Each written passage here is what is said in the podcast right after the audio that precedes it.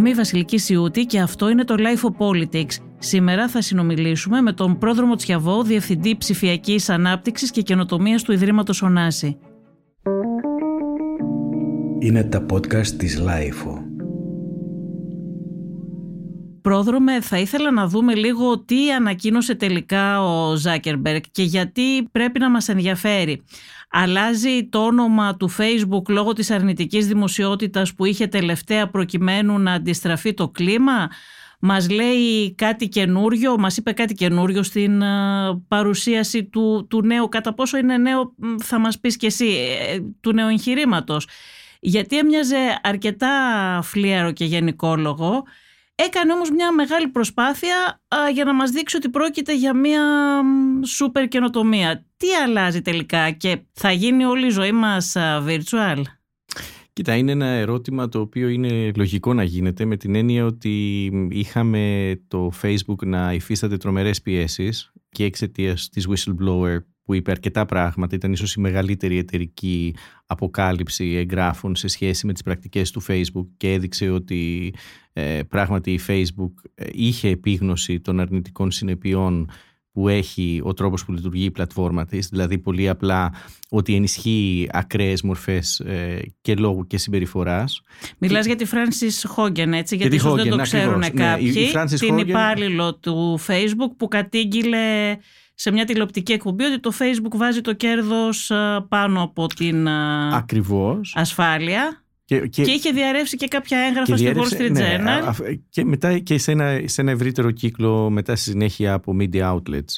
Ε, και έχει μια σημασία παρεπιπτόντως ε, το Atlantic είχε κάνει και ένα πολύ ενδιαφέρον αφιέρωμα την ε, περασμένη εβδομάδα πάνω σε αυτό ότι πρόκειται για μένα από τη μία, μία από τις μεγαλύτερες ε, διαρροές σχετικών εγγράφων δομημένες αλλά ταυτόχρονα είναι και πάρα πολύ οργανωμένη από την ίδια δηλαδή πρόκειται για κάτι το οποίο το δουλεύει με ένα PR firm ε, πράγμα το οποίο μας λέει ότι οι whistleblowers, ειδικά όταν έχουν ε, μεγαλώσει σε ένα τέτοιο εταιρικό περιβάλλον, πλέον είναι πολύ πιο επαγγελματίες. Ε, άρα έρχεται και αυτό που μας λέει ε, η whistleblower είναι εδώ πέρα ότι το Facebook ε, ε, εμπλέκεται σε πρακτικές οι οποίες προκειμένου να αυξήσουν το κέρδος του δεν έχει πρόβλημα στο να ενισχύσει ε, λόγω μίσους ή ε, λόγω ο οποίος είναι δυνατόν να επιφέρει τα γεγονότα που είδαμε στο Καπιτόλιο ε, πριν από δύο χρόνια. Ε, αυτό λοιπόν που έχουμε είναι ότι σε συνδυασμό με την πίεση που υφίστανται οι πλατφόρμες από την Ευρώπη, αν σκεφτούμε δύο μεγάλες νομοθετικές πρωτοβουλίες, το Digital Markets Act και το Digital Services Act, ε, της Ευρωπαϊκής Ένωσης οι οποίες έχουν στόχο να περιορίσουν και να ρυθμίσουν για πρώτη φορά τις πλατφόρμες ε, είναι βέβαιο ότι είχε μία πίεση. Άρα έπρεπε κάτι να πει. Ε, δεύτερο πράγμα που του χρεώνουμε στα στο χρεωστικό του είναι ότι η ίδια η σκηνοθεσία ήταν φοβερά άβολη από τεχνικά προβλήματα που είχε αυτό το metaverse που εμφανιζόταν στο background μέχρι και ο ίδιος ο οποίος ας το παραδεχτούμε δεν είναι και ο πιο media friendly άνθρωπος και ο πιο συμπαθής όπως βγαίνει στο, στο γυαλί. Από την άλλη πλευρά η κίνηση αυτή είχε για μένα σηματοδοτεί μία ακόμα βέβαια, αλλά σηματοδοτεί μία μεγάλη προσπάθεια να δημιουργήσουμε αυτό που λέμε εικονικούς κόσμους. Είναι κάτι που το παλεύουμε αρκετά χρόνια. Ε, αλλά βλέπουμε ότι, ότι με τη Facebook, με την ανακοίνωση αυτή του Zuckerberg, ε, είχαμε μία, αν θέλεις, νομιμοποίηση αυτού του πράγματος. Έχετε μια πολύ μεγάλη εταιρεία και σου λέει αυτό θα κάνω. Αυτόματα δίνει ένα σήμα στην αγορά. Και θα πω μόνο το εξής, το Σαββατοκύριακο, το, αυτό το Σαββατοκύριακο είμαι με δύο φίλους οι οποίοι φαινομενικά δεν έχουν καμία σχέση με τον τομέα της τεχνολογίας και συζητάμε για το όλο θέμα και μου λένε αγόρασες οικόπεδο στο Metaverse του, του Facebook, στο Meta. Λέω τι εννοείται ρε παιδιά. Ε, αυτή τη στιγμή λοιπόν ε, υπάρχει ένα, έχει δημιουργήσει ένα παράλληλο, ένα virtual κόσμο όπως λέει πραγματικά, στον οποίο μπορείς να αγοράσεις διάφορα tiles σαν οικόπεδα ε, μέσα στην πόλη σε αυτό, το, ε, σε αυτό το ψηφιακό κόσμο. Μπορείς να μας εξηγήσεις λίγο τι είναι αυτό το Meta; Το Meta, είναι, το Meta του Facebook αυτή τη στιγμή είναι μια σειρά από υπηρεσίες οι οποίες ε, φτιάχνουν ε, εικονικούς κόσμους. Για τους πιο παλιούς θυμίζουν λίγο το Second Life ε, θυμίζουν δηλαδή ε, εικονικούς κόσμους στους οποίους τους έβλεπες, έβλεπες ένα, ε, έμπαινες σε ένα ψηφιακό κόσμο ή τους Sims που έβλεπες σε σπίτια, έβλεπες ε, χώρους. Εδώ πέρα όμως έχουμε μια, ένα, μια αναπαράσταση του πραγματικού κόσμου, φανταστείτε το Google Earth αν θέλετε, στο οποίο ε, έχεις πρόσβαση και, και έχει κάνεις δραστηριότητες. Μπορείς να αγοράσεις πράγματα φυσικά ή πραγματικά. Άρα έχει μεγάλη σημασία το εμπορικό κομμάτι. Μπορεί να αγοράσεις ε, μαγαζιά και ο λόγος που έλεγα προηγουμένως ότι ο άλλος αγοράζει ένα οικόπεδο, θα αγοράσει, ας πούμε, την Ακρόπολη ε, ή τη Συγκρού, είναι ότι αύριο, εάν εσύ θέλεις να βγάλεις ένα μαγαζί, αντί να. Φαντάζομαι αυτή είναι η φιλοδοξία της Facebook, αντί να έχεις το URL, τη διεύθυνση στο ε, ίντερνετ, θα έχεις, θα πηγαίνεις στο φυσικό αυτό χώρο. Άρα σε ποιον ανήκει αυτός ο χώρος και τι μπορεί να κάνει με αυτό. Το άλλο κομμάτι είναι ότι έχει τα Quest, τα, τα VR goggles, τα γυαλιά, τα 3D ε, που φοράς, που είναι σε καλή τιμή και πάρα πολύ λειτουργικά. Και αυτό που λέει ο, και, ο, και η ίδια η Facebook, ότι ο, ο εικονικός κόσμος είναι κοινωνικός. Δηλαδή δεν τον βλέπουμε μόνο με την έννοια ενός παιχνιδιού που βλέπαμε παλιότερα, είναι διάδραση. Άρα είναι ένα μείγμα, αν θέλετε, των games που βλέπαμε, των παιχνιδιών παλιά ή των εμπειριών VR, συν το κομμάτι το οποίο έχει να κάνει με τα γυαλιά και έχει και ένα μεγάλο κομμάτι που είναι το augmented reality, η επαυξημένη πραγματικότητα. Έχει κάνει μια συνεργασία με τη Ray-Ban φοράς το Ray-Ban και βλέπεις όπως βλέπεις από το κινητό σου ε, κάποια έξτρα πληροφορία στο φυσικό χώρο με την κάμερα. Ε, Α πούμε, μια κλασική εφαρμογή είναι το Translate τώρα που βάζεις πάνω από το. της Google, που βάζεις πάνω από ένα ε, μενού και σου βγάζει από τα κινέζικα στα ελληνικά τι λέει. Το πρακτικό είναι από τα κινέζικα στα αγγλικά. Και αντίστοιχα με, το, με τις Ray-Ban τα γυαλιά, Ray-Ban Facebook, κοιτάς κάτι και ταυτόχρονα τραβάει πληροφορία. Άρα ε, έχει μια ουσιαστικότητα αυτό που είπε ο, ο Zuckerberg και έχει μια ουσιαστικότητα και αυτό φαίνεται σήμερα αν δούμε στη Financial Times δύο νέα είναι η ανακοίνωση της Microsoft, ένα νέο συγγνώμη, η ανακοίνωση της Microsoft ότι εισάγει VR personas στο Teams. Αυτό σημαίνει ότι αυτόματα η ανακοίνωση είχε συνέπειες. Δηλαδή το γεγονός ότι άλλοι πάνε και αγοράζουν ε, οικόπεδα με 0,50 το τετραγωνικό ε, στην, ε, στον ψηφιακό κόσμο. Άνθρωποι άσχετοι και με κρυπτονομίσματα.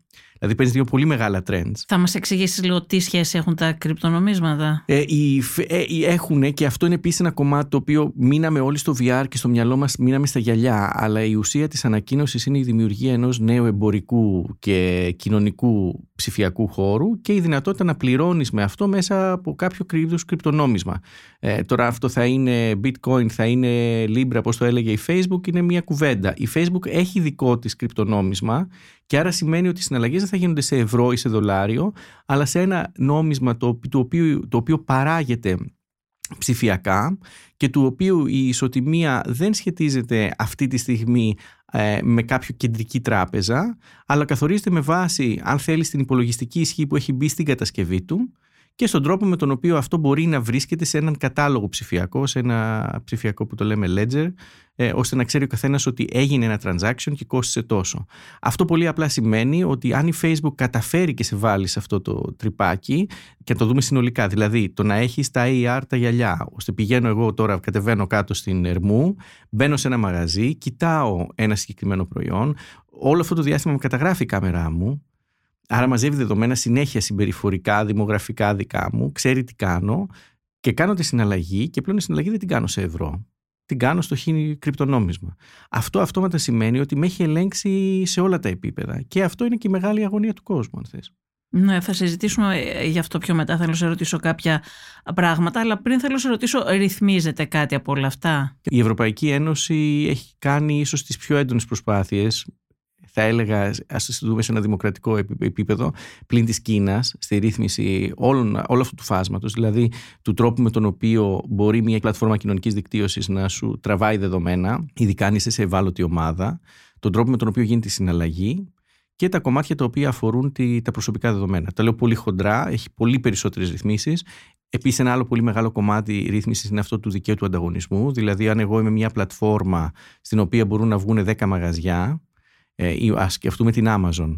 Η Amazon όταν ήμασταν πιτσίρικια πουλάγε βιβλία. Η Amazon ήταν όμως εξ αρχής μια εταιρεία η οποία ήθελε να φτιάξει πλατφόρμες. Αν έρχεται λοιπόν ε, ξέρω εγώ, το, το πλαίσιο, έρχεται το, ε, δεν ξέρω ποια εταιρεία πουλάει βιβλία από Σωτηρίου και πουλάει βιβλία πάνω σε αυτό, δεν μπορεί, εάν το, αν η Amazon πουλάει και αυτή η βιβλία να τα πουλάει σε προνομιακούς όρους, με την έννοια ότι δεν έχει να πληρώσει τα κόστη σε σερβερ, σε, σε υποδομή κτλ. που πληρώνουν οι άλλοι. Είναι κάτι αντίστοιχο με αυτό που βλέπουμε με τα τρένα, με το νερό, με το ηλεκτρικό.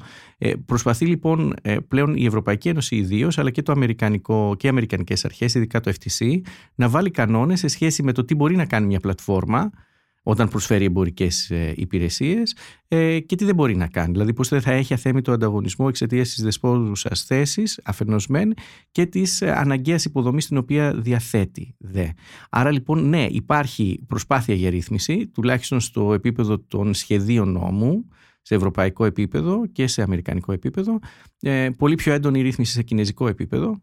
Κλείσαν εταιρείες για αυτό το λόγο και τα περισσότερα κρυπτονομίσματα τα κυνηγάνε πολύ άγρια. Αλλά το πόσο αποτελεσματικά είναι όλα αυτά θα τα δούμε. Δηλαδή σχετίζεται το ΜΕΤΑ με το μέλλον του ηλεκτρονικού εμπορίου, σχετίζεται; Άμεσα.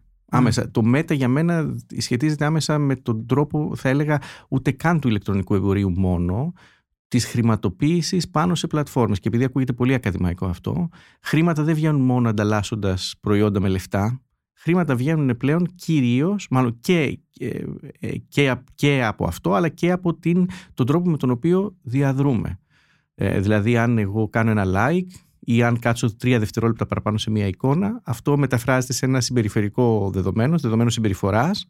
Συνδυάζεται με τα δημογραφικά μου, πόσο χρονών είμαι, τι φίλο έχω, ε, που ήμουν πριν, που πάω μετά, πάλι συμπεριφορικό. Και αυτό γίνεται ένα πακέτο που πουλιέται στη συνέχεια σε αυτόν ο οποίος θα μου πουλήσει σοκολάτα, απορριπαντικό, σεξ, ό,τι. Αυτό είναι πάρα πολύ μεγάλη αλλαγή ε, της τελευταίας δεκαετίας και νομίζω ότι είμαστε και στην αρχή ακόμα.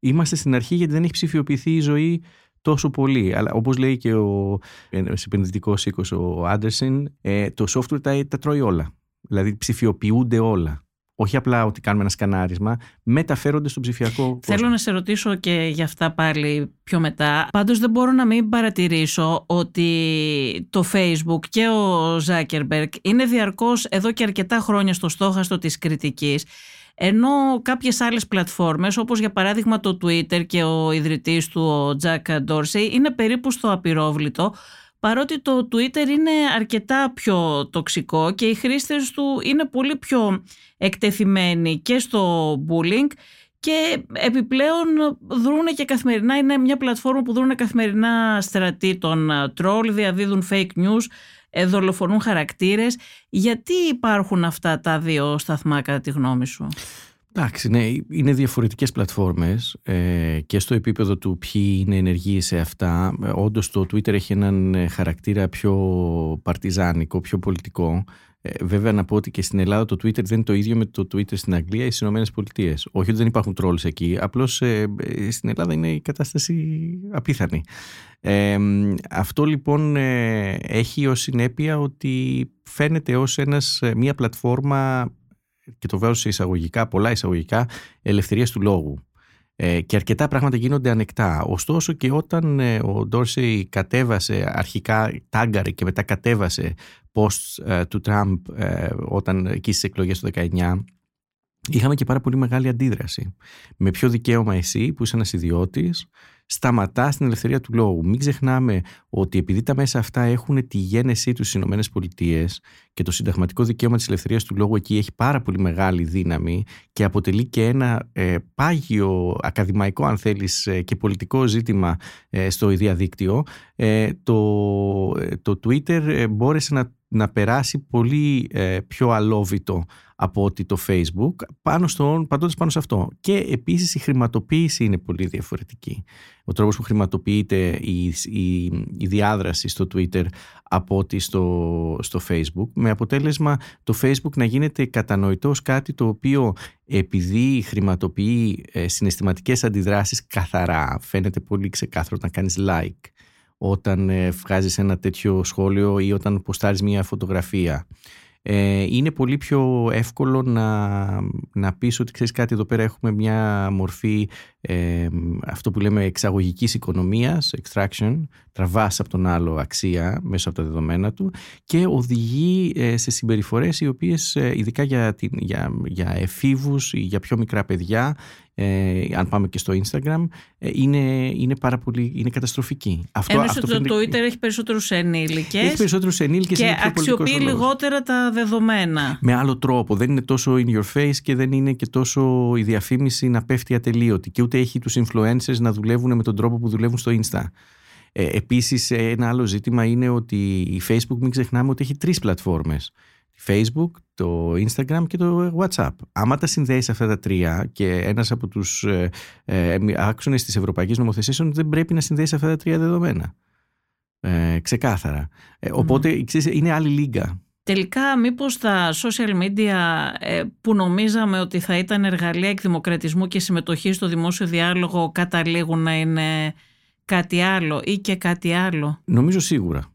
Έχεις δίκιο. Ε, ξεκινήσαμε, είναι πολύ διαφορετική και την, και την έχουμε κάνει και στο παρελθόν αυτή την κουβέντα. Είναι πολύ διαφορετική ε, η στιγμή που ζούμε τώρα από τη στιγμή της, ε, του Τραμπ ή από τη στιγμή των Αραβικό, της Αραβικής Άνοιξης ή της Ελληνικής Άνοιξης και είναι πολύ διαφορετική γιατί ε, είναι η πλατφόρμα όπου γίνεται ο δημόσιος ε, διάλογος, ελέγχεται ε, αφενός μεν ελέγχεται από μια ιδιωτική εταιρεία, δηλαδή δεν είναι ο δημόσιος χώρος. Αυτό το ξεχνάει πολλοί κόσμος. Το ξεχνάει, ναι. Έτσι, ναι. Ότι το Facebook όπως και το Twitter είναι ιδιωτικές πλατφόρμες. Και επιπλέον έχεις και τον αλγόριθμο. Δεν είσαι μόνος σου. Δηλαδή δεν είναι άλλο να μιλήσουμε, εμείς τώρα μιλάμε σε ένα δωμάτιο. Δεν μεσολαβεί κάτι αλγοριθμικό.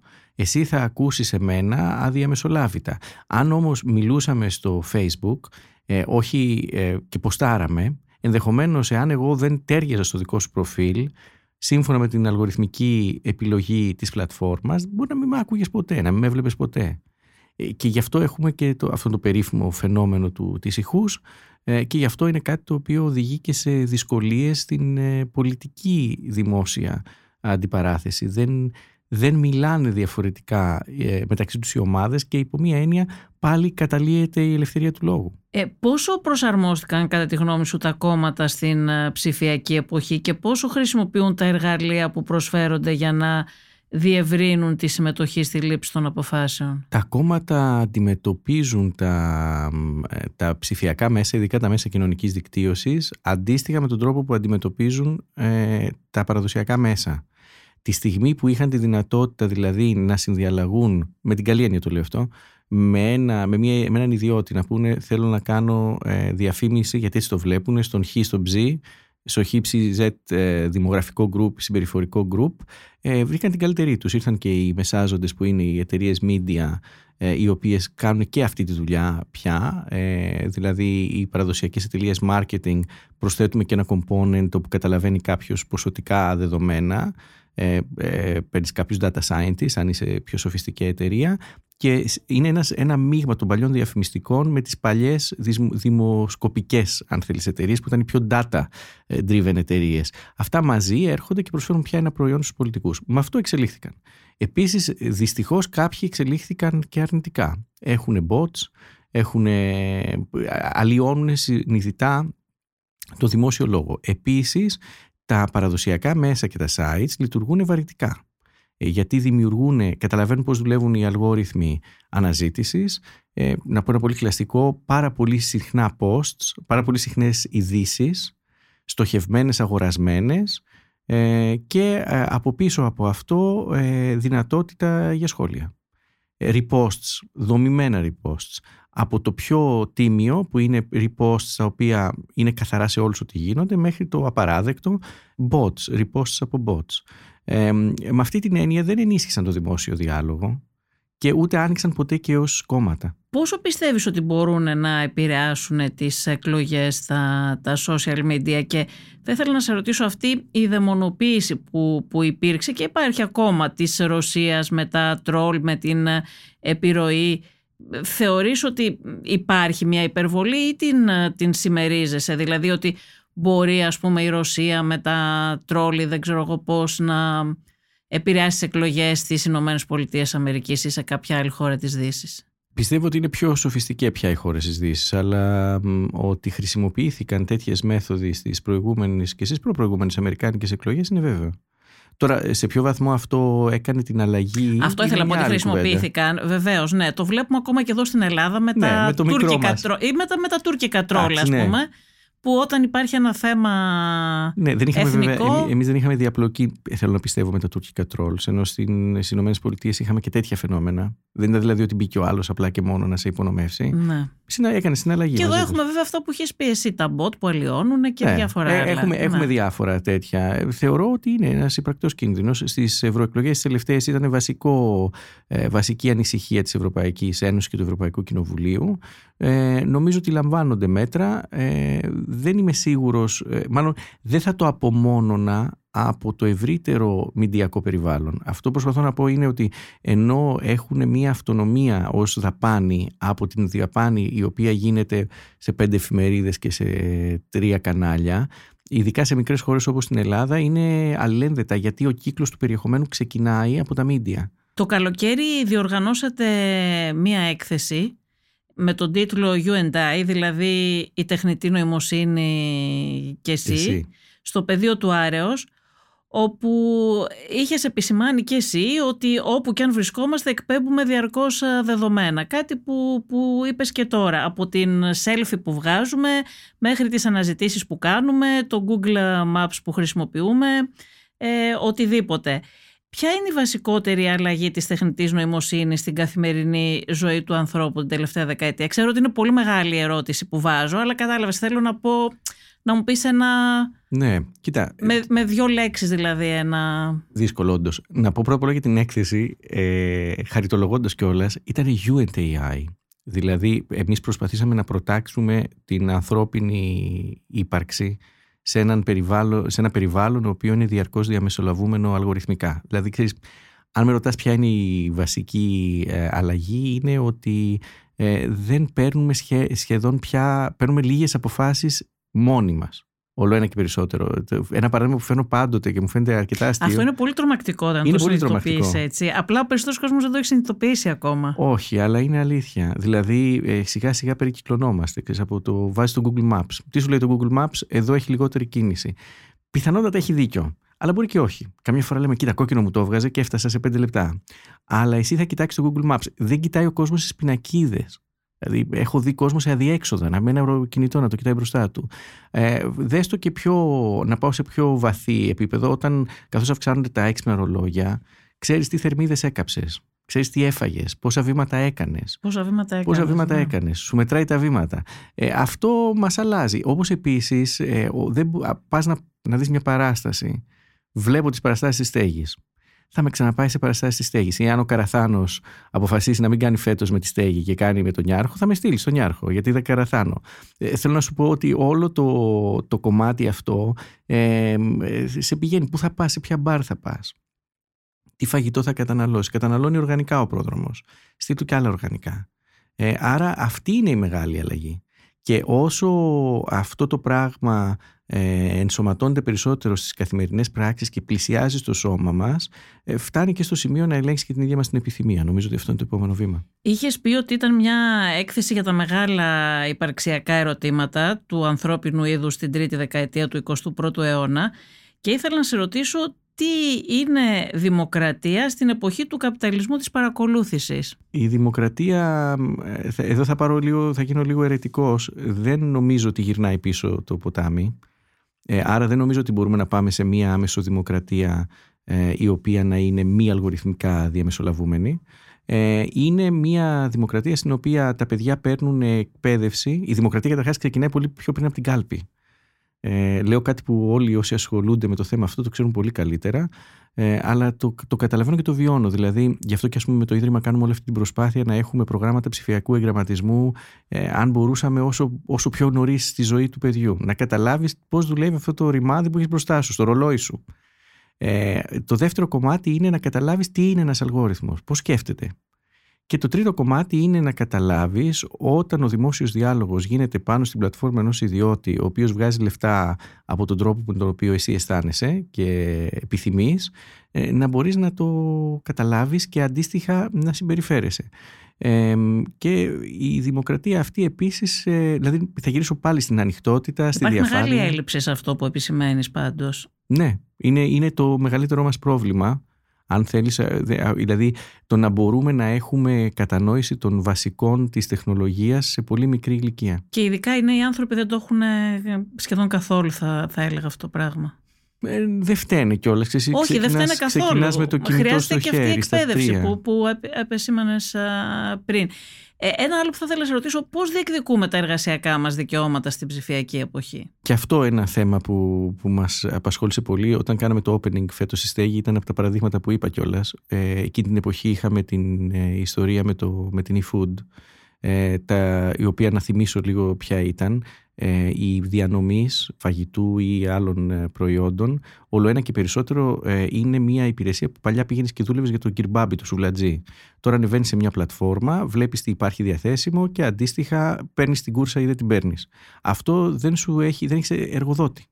Και ειδικά όταν σε κάνει συνεργάτη και όχι εργαζόμενο. Άρα χάνεις ασφαλιστικά, χάνεις εργασιακά, χάνεις τα πάντα.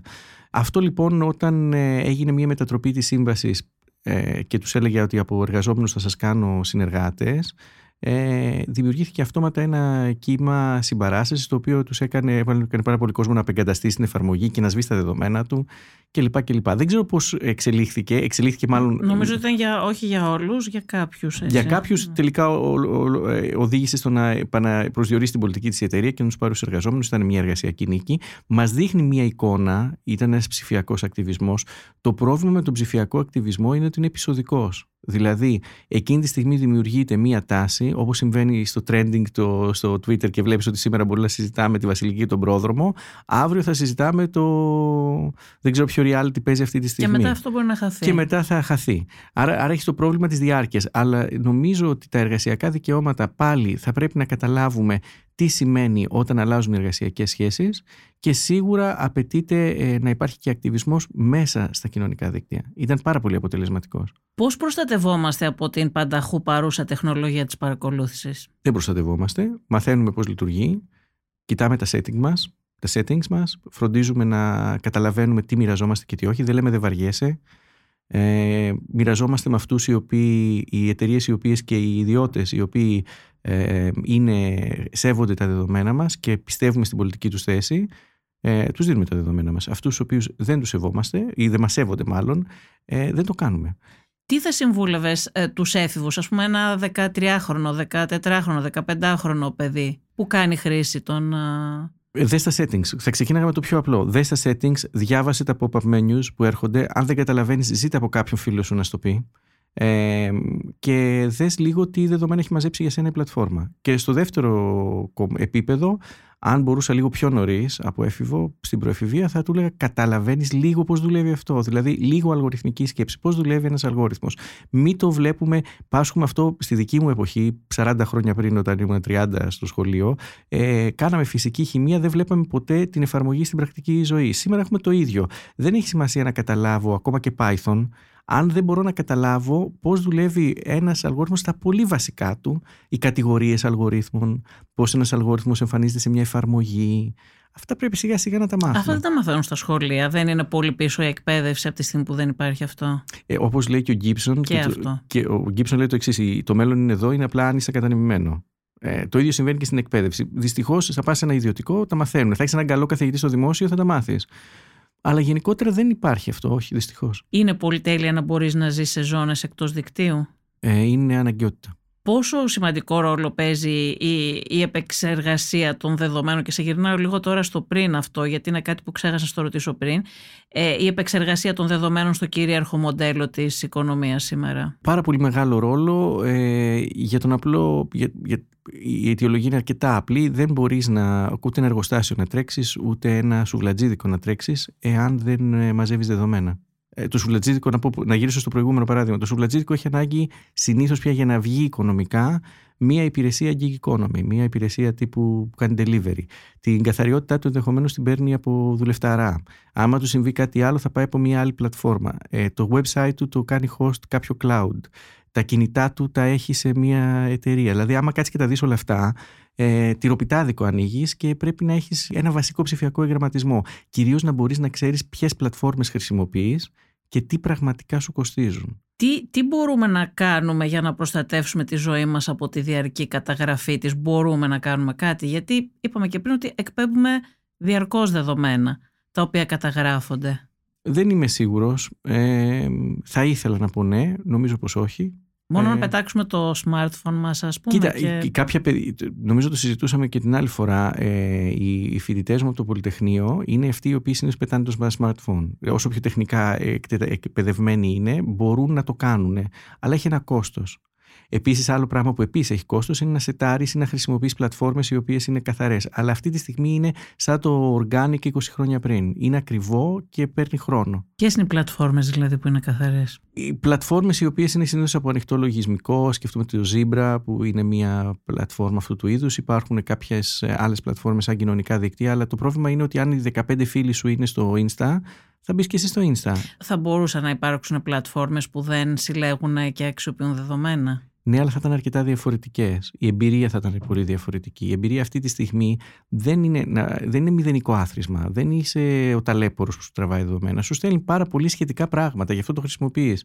Σου στέλνει εικόνες που σου αρέσουν, μουσική που σου αρέσει, ε, συναλλαγές που θες να κάνεις. Γι' αυτό το χρησιμοποιείς. Άρα, φαντάσου ότι ξαφνικά θα έχανες μία σειρά από πράγματα που παίρνεις τώρα. Αυτό δεν επηρεάζει όμως και αρνητικά την ποιότητα της ε, δημοκρατίας. Βεβαίως, υπάρχουν θετικά, υπάρχουν αρνητικά. Νομίζω ότι ψάχνουμε να βρούμε λίγο πώς ε, ισορροπούν όλα αυτά. Αλλά μήπως είναι πιο πολύ κίνδυνοι, μήπως πρόκειται για μια κατάσταση σαν αυτή που περιέγραφε ο Όργουελ. Κοίτα, η, η Ζούμποφ λέει αντί να έχει το Big Brother, έχει το Big Other. Δηλαδή δεν είναι απλά ότι είναι παρακολούθηση, είναι μια παρακολούθηση από μια οντότητα που είναι ριζικά ξένη προς αυτό που είσαι εσύ.